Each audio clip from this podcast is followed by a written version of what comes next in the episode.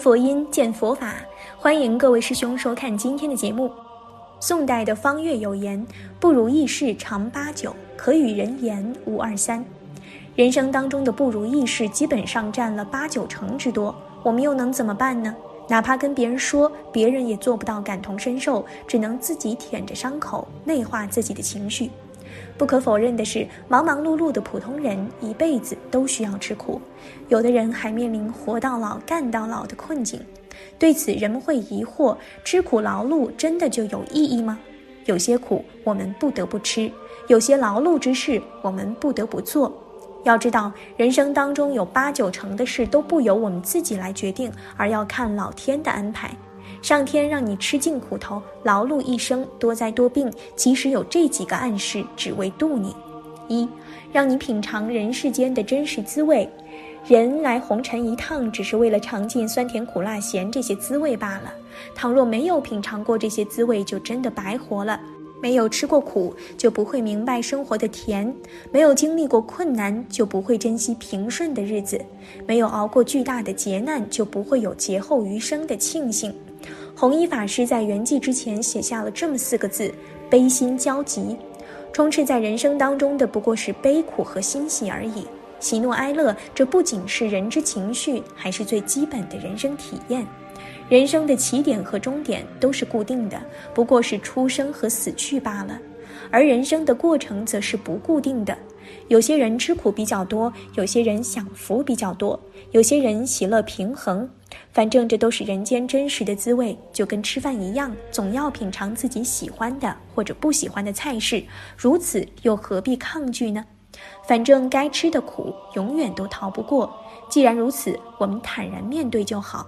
二，让普通人能够活在当下。佛说人间有八苦：生、老、病、死、爱别离、怨憎会、求不得、五阴盛。普通人为何要遭受病痛的折磨呢？因为人要修行，要感悟，要有所经历。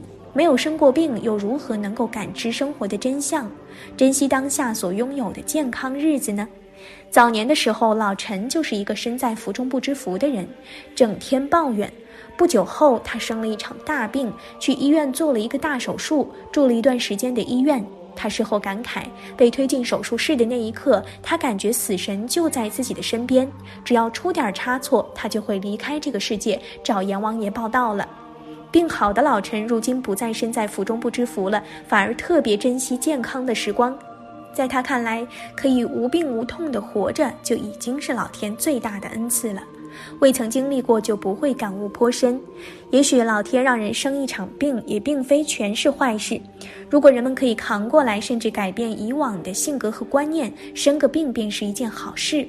三，让人对大自然产生敬畏之心。越是上了年纪，越觉得敬畏二字特别重要。所谓天狂必有雨，人狂必有祸，就是这个道理。老天再怎么狂妄，也就下个雨；人只要狂到没边儿了，自然就会招惹灾祸。为什么孔子会说慎始善终呢？开始很简单，每个人都能做到，但是要想得以善终，这却是很难做到的事，因为绝大多数人都晚节不保，不得善终。晚节不保的根源就在于人们不懂得按照自然的规律去做事。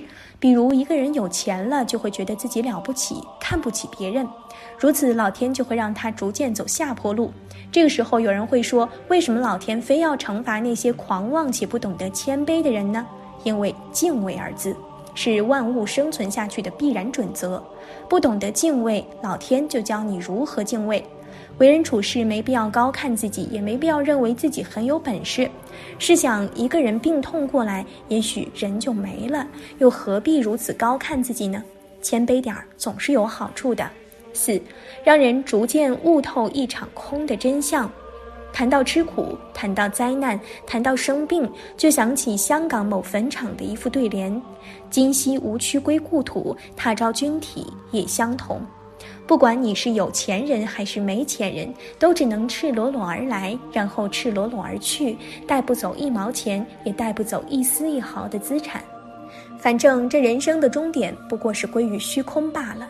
吃苦是为了让人感知过程的不易，生病是为了让人珍惜当下的生活。等人经历了所有事之后，就只能带着不舍和遗憾，无奈地离开这个人世间。正如古人所言：“曲终人散皆是梦，繁华落尽一场空。”这首曲子不论好不好听，等结束了，我们就再也听不到了。哪怕是再美好的繁花，等它逐渐飘零了，也终究是一场空。空这个字，需要人吃尽半生的苦头才能悟透。或许人生就是一个悟空的过程，领悟到最后便是一场空。我们再来听一个故事。